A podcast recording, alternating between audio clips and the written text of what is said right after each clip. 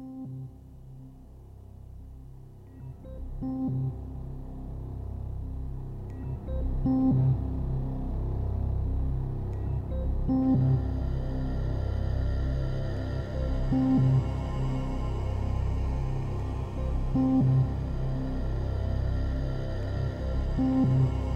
not ashamed.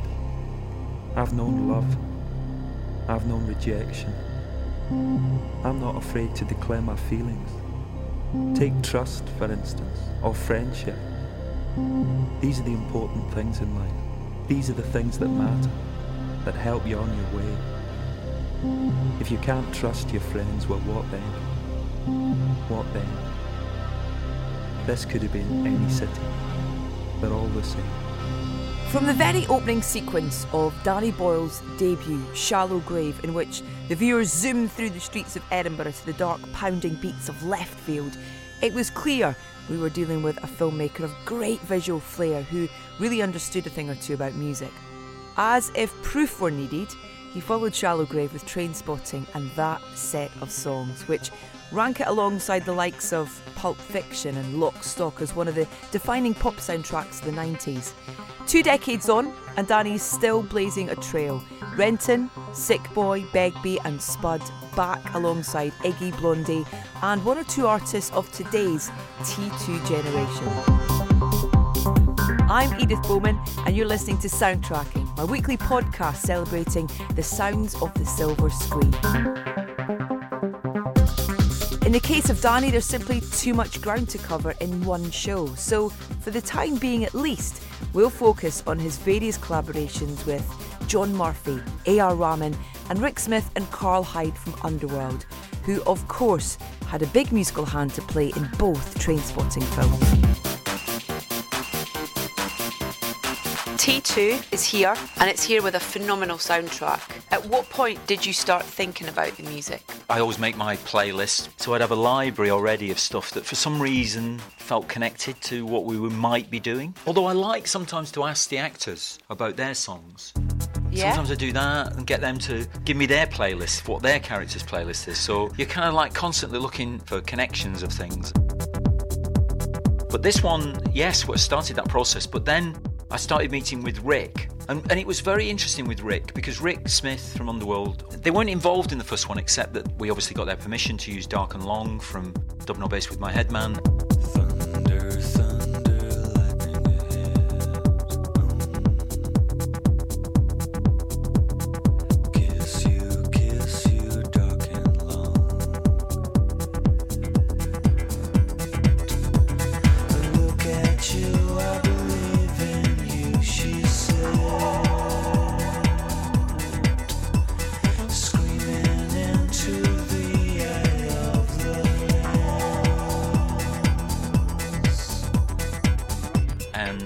Slippy, which was not on that album and was not a successful single that they'd put out. And I found it in HMV when there was a HMV on Oxford Street. Mm-hmm. I was just wandering around because I used to wander around all the time. And I thought, that's Underworld, Born Slippy, that's not on the album. And I took it home and played it, and that was the end of the film.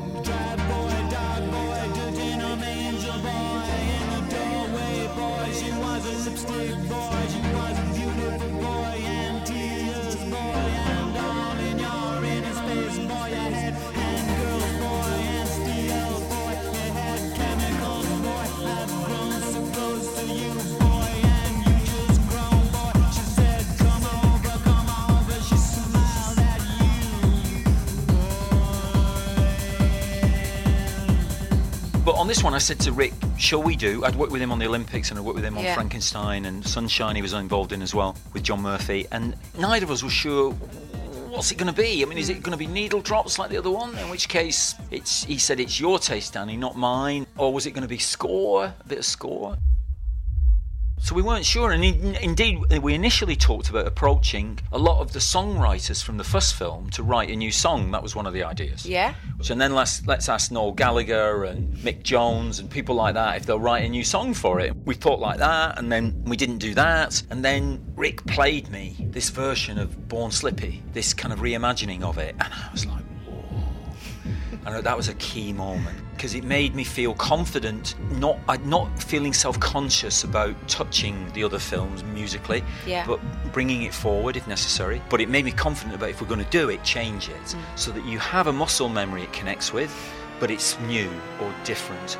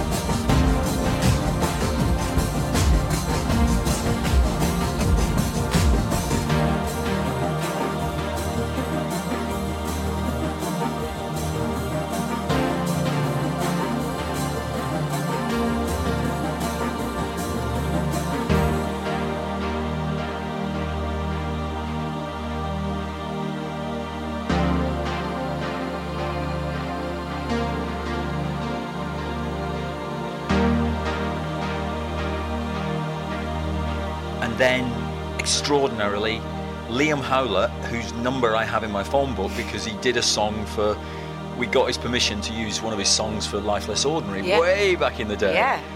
Rang up. Still got like- the same phone. I like that. Yeah, same like, Liam. I was like, oh, okay. And he said, yeah, I hear you. I hear you might be doing Trainspotting, another Trainspotting. He said, do you want a remix of Lust for Life? And I was like, what? He said, yeah, I've got this idea for this remix of Lust for Life. He says, I'll send you 60 seconds of it. And he sent this 60 seconds through, and it was like, oh my god. And I thought, how do I ring him back? I mustn't make a mistake No, This is so great. And he was brilliant about it.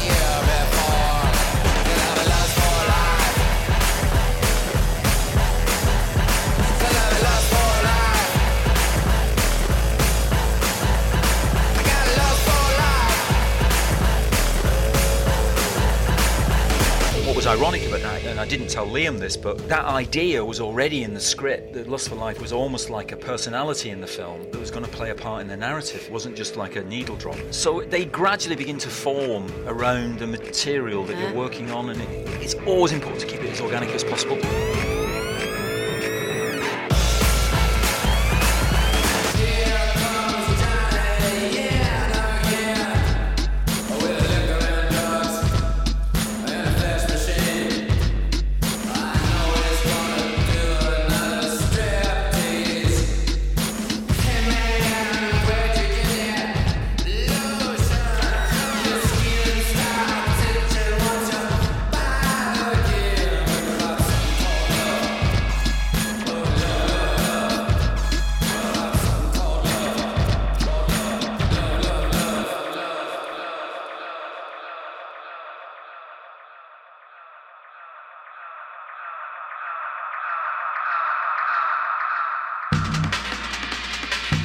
I had a music executive, you know, like one of those people who picks, who suggests music to you. That I had one of those imposed on me during Life Less Ordinary, and I didn't enjoy it. And it's very personal with me. I, I have to kind of, and I'm struggling now because I'm too old, and so it's not as fresh.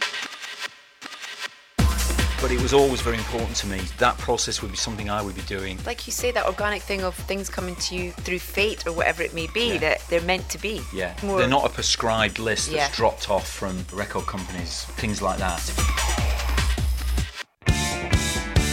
because you know what you want to hit in terms of the tone of it with Yeah, you things do. as well. So You're listening to songs and you feeling scenes, and in your head you think that feels like that scene.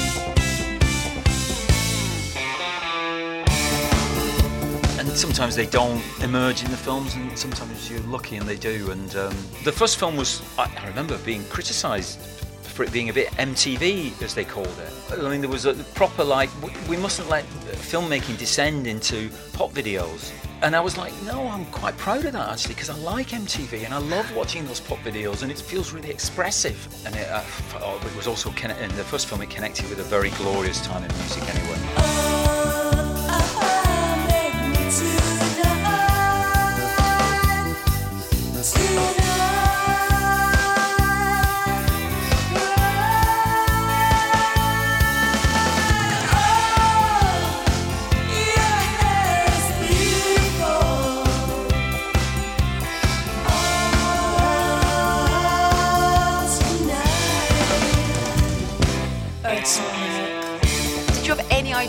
Time that this soundscape of music that you were creating, as well as being within the film, you know, as an album to listen to, it was going to have such an impact?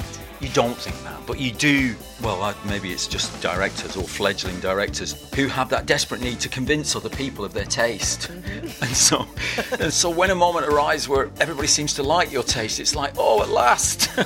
but you don't think that at the time, no. And it took off in a way that you can only evaluate in retrospect. You can't pretend that you had any idea about it at the time. I remember thinking, oh, it's good music, but I used to think that about Led Zeppelin, and my fell on deaf ears with other people.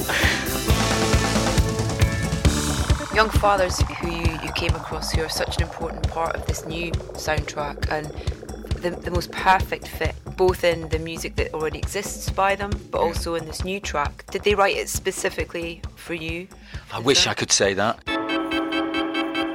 I found their music. I, I don't know why I didn't know it beforehand because they'd already done two EPs and two LPs, and I loved it. And it felt so connected to the world of the film. And every time we tried it, it worked. Jon Harris, the editor, could just switch out one for another, and both worked equally as well, which is very unusual.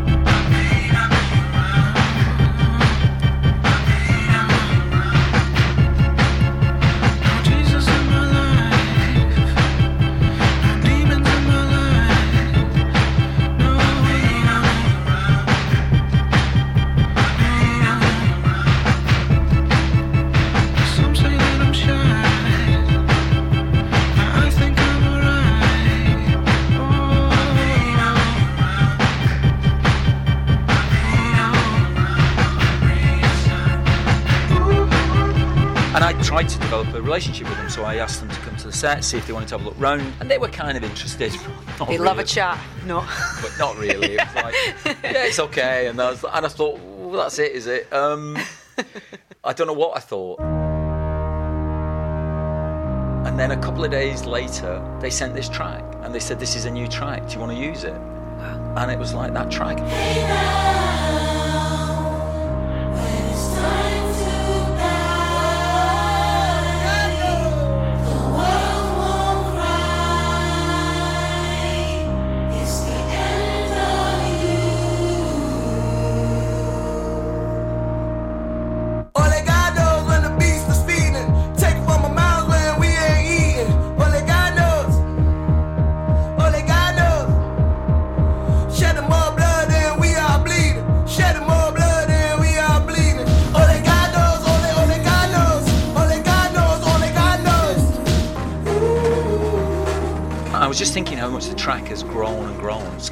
Because some of the times you tire of the tracks, you, you listen to them so many times, they fade a little bit Yeah. for you until you discover them years later or whatever. But this one hasn't. It's like, I love the track still.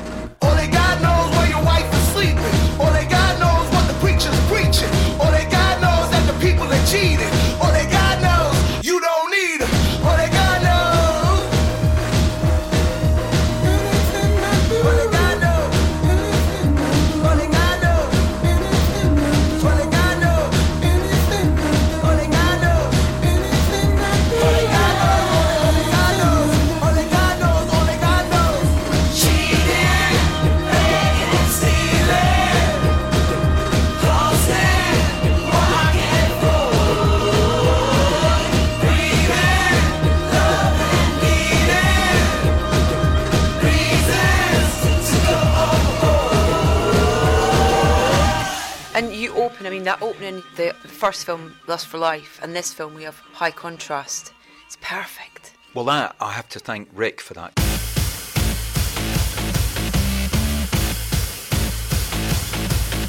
It's the beginning of the end, so you might as well set fire to your friends.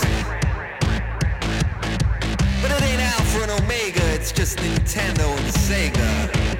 I don't think they work together as such, but they're very close, him and Lincoln. High Contrast. And Rick had brought Lincoln in to do some work on the Olympic, the opening ceremony for us, and he'd done some amazing remixing. Rick lives in this farmhouse out in Essex, and, and we go there and we sit in his studio and we play stuff, really. And he played me this track, and I, I said, Can we have it? For the film, because it's got the energy of Lust for Life, but it isn't Lust for Life. It's a modern track, it's a modern sensibility, but it has that drive. A shotgun is a good substitute for mouthwash.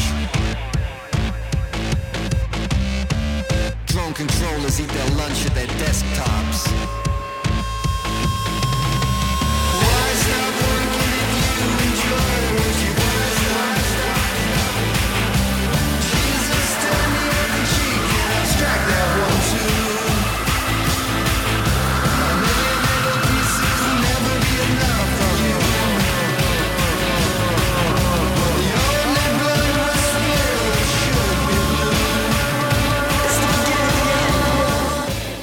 The other thing is the film very deliberately began with a memory of feet dropping in, running.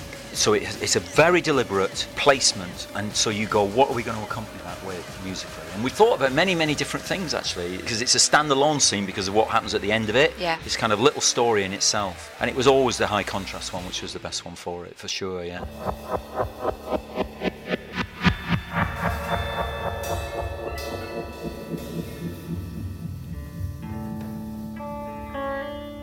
I read a lovely thing which said that the film that made you fall in love with the film was Apocalypse Now, which is a film that uses music brilliantly. Brilliantly. Absolutely brilliantly.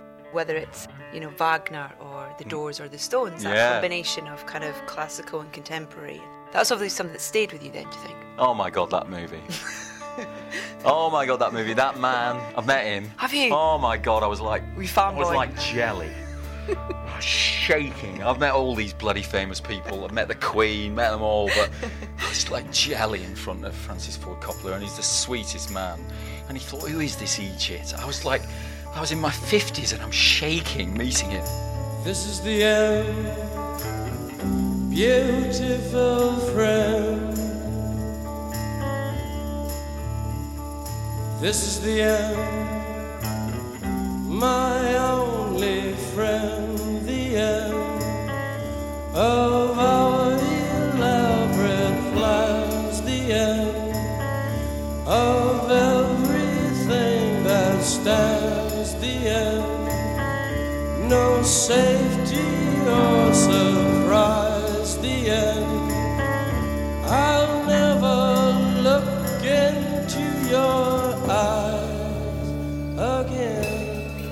Mean, there are wonderful directors, obviously, but there's no director whose craft is built on you're not aware of him. You're absolutely not aware of him in The Godfather, Apocalypse Now, those movies. You're absolutely not aware of him. It appears to be fingerprint free. You're watching this, and it's like George Orwell says about prose. You should read great prose through a window pane. You're not aware of any artifice in it at all. You just read it clearly, and watching his films from that period is like that.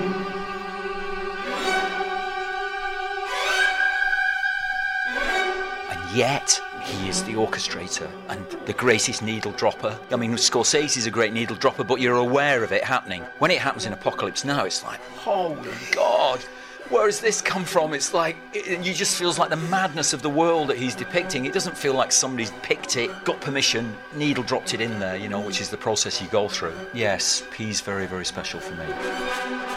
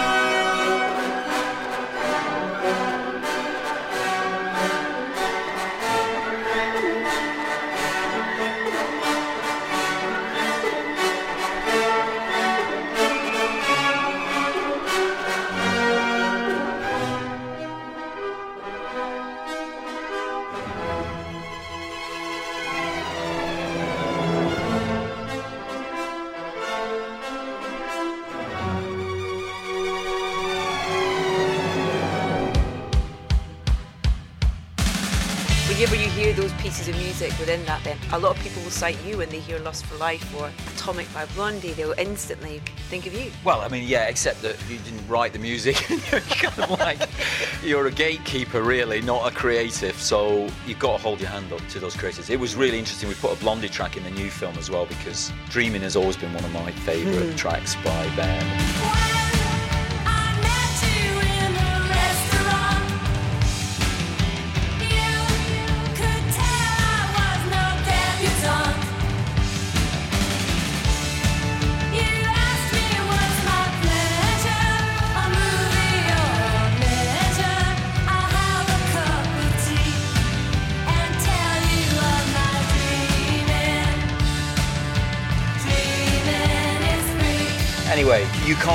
Credit for it. It's just the fact that you're a fan and you get, you work in an industry where you get to pass that fandom on, rather than actually taking any vicarious credit for a part in its creation. I believe pop music is one of the major cultural influences. As great in its way as Picasso or Rembrandt, pop music is that. This extraordinary voices that you hear from everywhere. There's no barriers. There's no education necessary, there's no money necessary. These voices just appear and sing to you, and it's the modern art form, really. So, and I'm lucky to be able to use it in the things I do.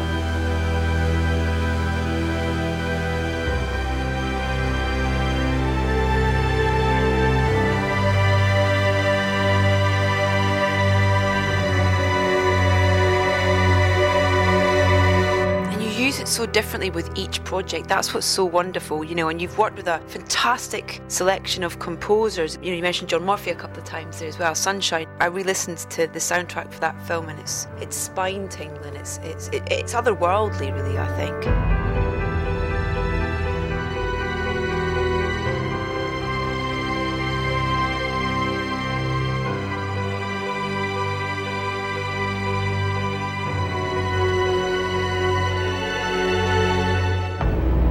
I was always worried about composers, proper composers. That, that is people who are doing a whole score without needle drops. Yeah. Because I was clearly a needle drop fan.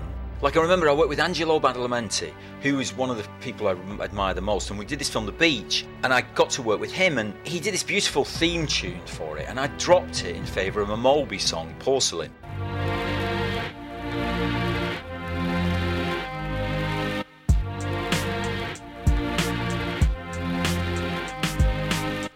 Thought that's typical me. You get one of the world's great composers in who writes a beautiful theme for the establishment of this tropical paradise, and then you drop it in favour of a track from the Moby album.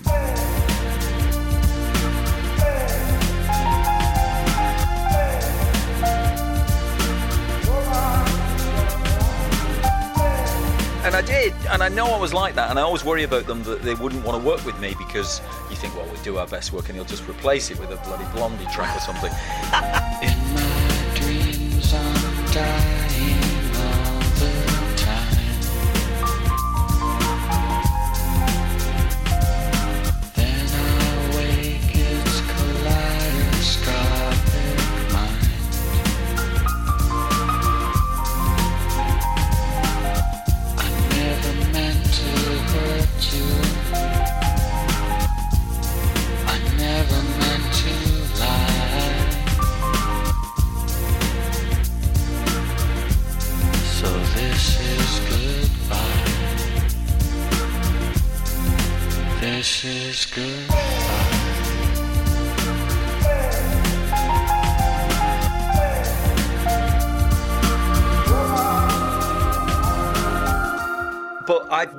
the idea, and I worked with. I was very lucky to work with Murphy, and the first film we did together was Millions, which did need a composer because it was kids. And although there are some needle drop bits in it, because it was kids, it needed a score.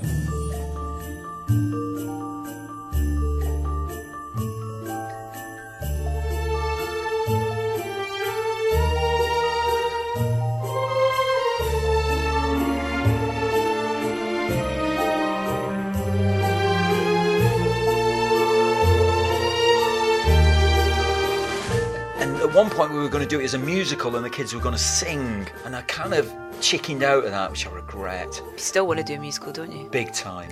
Big time. But it was lovely working with John on that and working with him and that and then Sunshine came out of that actually and, and 28 days later came out of that as well.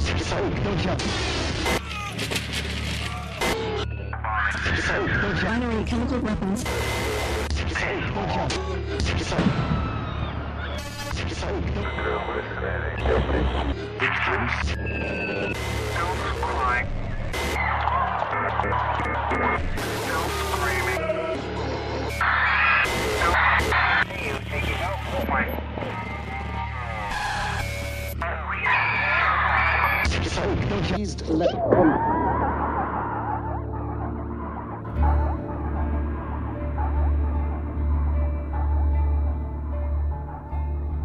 It's hard because you kind of, when you're using a proper composer, these days, I think only Stephen Frears delivers the edited film to the composer without a temp score on it. I believe he's one of the few directors left who does that. So that the composer starts from scratch. Yeah. Which must be a wonderful place to begin. The rest of them, sadly, get these temp scores, which are bits of James Horner, bits of, you know, other movies, bits of stuff put on it, and they have to decide whether they completely contradict it, like their instincts tell them, Yeah. or they pastiche it, which is a horrible thing to ask a creative musician to do. And that's one of the binds because the studio has already tested the movie with that temp track Yeah. and it's scored really well. So their inclination is don't change a thing. Just do a bit of music that's legally different, but basically the same. And that's a nightmare for them. But yeah, I've done like three films with John.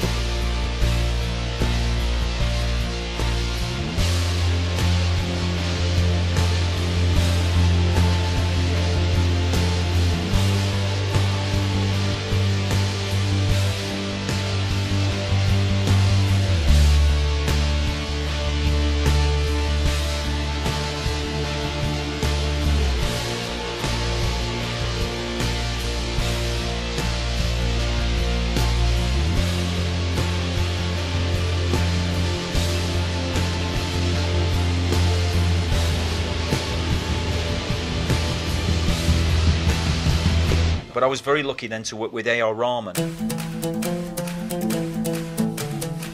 And A.R. Rahman is Mozart in India, the living embodiment of Mozart. Oh, Even though he started off in pop jingles for commercials and television.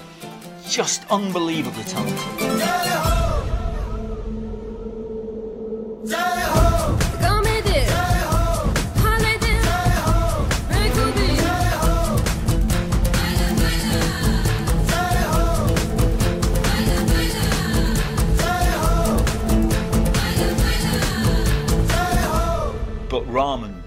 The first Indian to pick up an Oscar, so that will always be there. I'm so proud of that, you know, because like he had two songs nominated, a bit like La La Land's Yeah, got this year. They yeah. got two nominated. He had two nominations, so it was like he could lose twice, but he won once, so it was very nice indeed. And I mean that originally, weirdly. I tried to get Jack White to write that score of Slumdog. Wow, from the White Stripes? Yeah. Wow. Why? Because I thought, oh, that'll be interesting. We'll bring somebody from a different culture into India. Anyway, I couldn't get hold of him. I mean, I just like, I think they said no, but I had no idea whether he ever knew.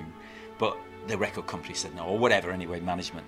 And so I then met A.R. Rahman. They said, oh, you should meet A.R. Rahman. And that was a major thing for me. And the collaboration, he's a wonderful collaborator. And we worked very closely together, and he built this score.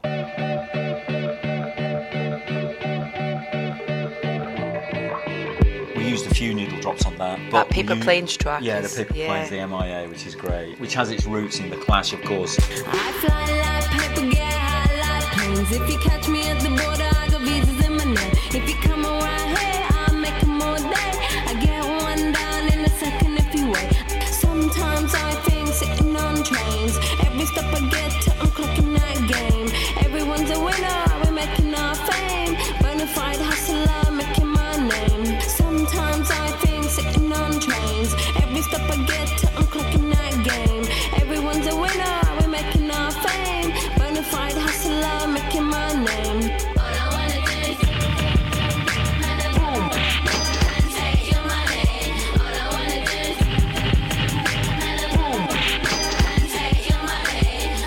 Conversations do you have with a composer in terms of, and when do you bring them in? Is it the same for every project where you start those conversations early on in terms of what you want them to create for you on a score level?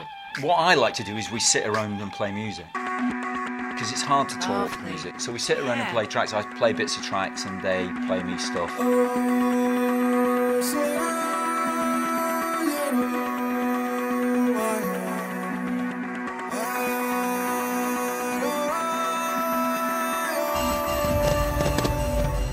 Oh, Slumdog, there was a wonderful moment. So, A.R. Rahman has a little studio near Highgate, and lots of the musicians who are in the West End in musicals go there after hours and sing for him and stuff like that. It's amazing. Oh, it's like a little speakeasy. Yeah, yeah, it's beautiful. and MIA, she came along and she was a big fan of his. I remember them sitting down, sharing stuff on their laptops, sharing bits of grooves and stuff they were working on, the two of them. And I was just watching that from a distance, and that was a real pleasure like that. Uh, because they did one of the tracks together, yeah.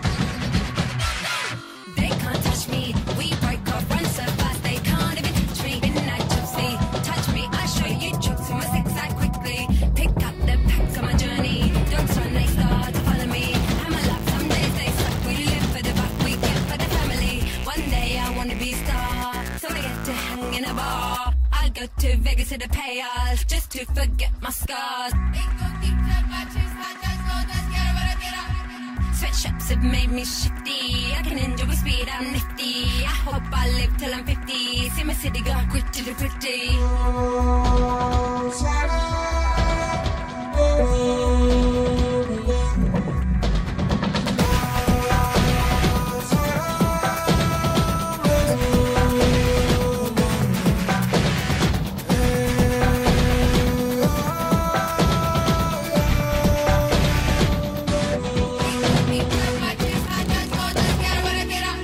Because you worked with him again on tw- 127 hours as well. Yeah. Culturally, for him, Slumdog Millionaire was his kind of home ground.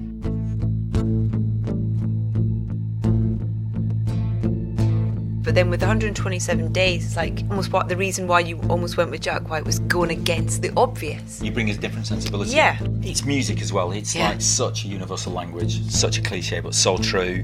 And all you can get by doing that is a freshness, which is a bene- will be a benefit really, because they just come at it in a slightly different way. What you receive from it, if you've done it well, just complements the film, and you don't sense where it's come from. You don't sense any Indian flavour in it, for instance, like that, because he's uh, kind of like he services the plot. And the guy whose story that was about admitted that he didn't have any black friends because as a climber there weren't any black climbers. I mean, that's in his book. He talks Yeah. about that. Why do you never meet any black climbers? You know, so he moved in a completely white world. So to have a, a composer from uh, Chennai in India composing it, it's, that's wonderful multicultural universe. Yeah. Before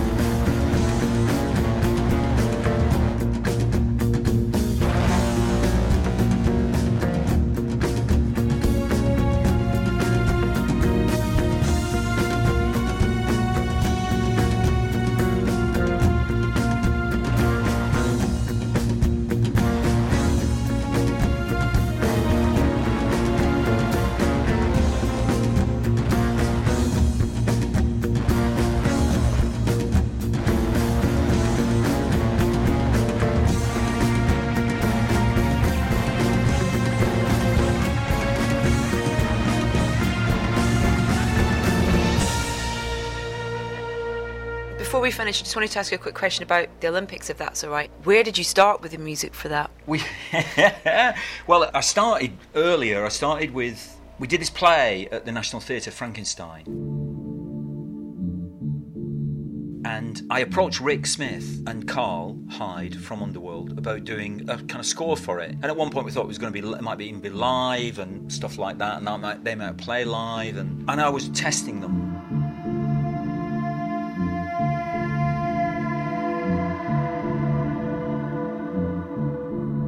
In fact, I admitted it to them that this was a tryout because I said I've got this big job coming off, but I want to see if you can deal with what it's like to deal with live performance. Yeah. It's a very different skill than having the control of the studio all the way through the process until the final delivery. This is a live thing. And they were great on Frankenstein. They were really terrific. So I asked them to do it.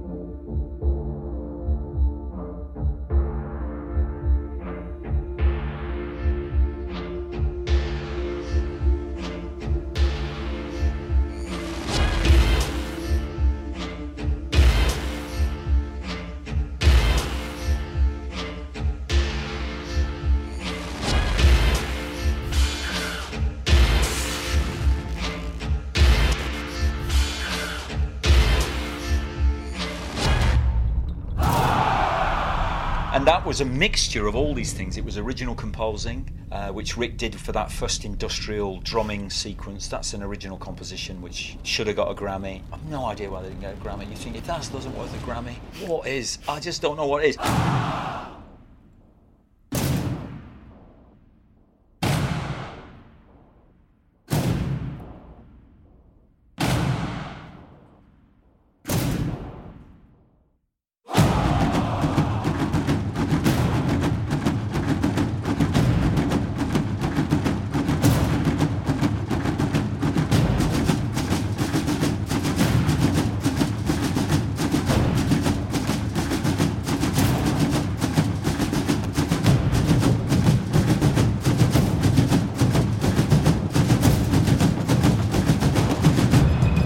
Was also Needle Drop that they got High Contrast in for to help with, and, and they got Chemical Brothers help them. So they called on their whole family of contacts Yeah. to help with it. And it became something where we were representing something much, much bigger than us individually. And you felt you were out there on behalf of everybody who loved music out of this country of ours. And how good we were at producing this music. And we are good at it. And there's no real way of explaining quite why that is. Because it's a small place. Railway Island. And I got to meet David Bowie. Wow. I got to meet, so I went to New York to meet him. Who, and you talk about being jelly in front of Francis Ford Coppola. it was like being in front of David Bowie. It was like, oh my god, because I was trying to persuade him to come and sing live.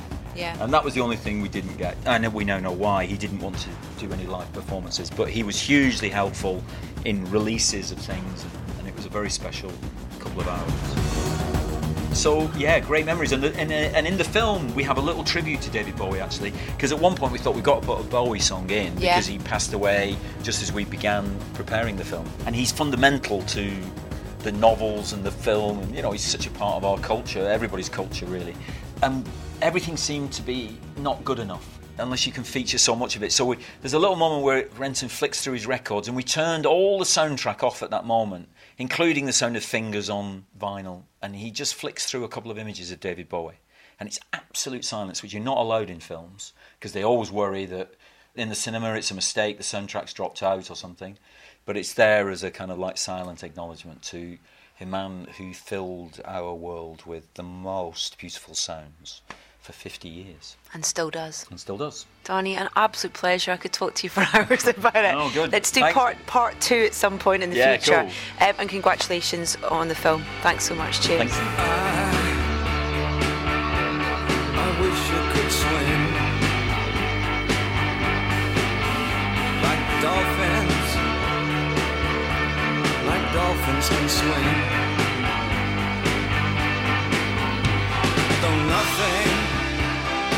Nothing will keep us together. We can beat them forever and ever. Oh, we can be heroes just for one day. As if you needed telling, that's Heroes by David Bowie, rounding off this latest episode of Soundtracking with the wonderful Danny Boyle. My huge thanks to Danny for taking the time to talk to us in what's been an incredibly busy week for him. T2 Trainspotting is on general release now and makes for a fine companion to its predecessor. You'll find a full track list for the show by heading to edithbowman.com, where you can also subscribe to the podcast and listen to all of our previous episodes. Follow us on social media. We are at Soundtracking UK. And do rate us on iTunes and leave us a comment if you get a moment. Make sure you join us next week for another veritable feast of movies and music. I very much look forward to the pleasure of your company then.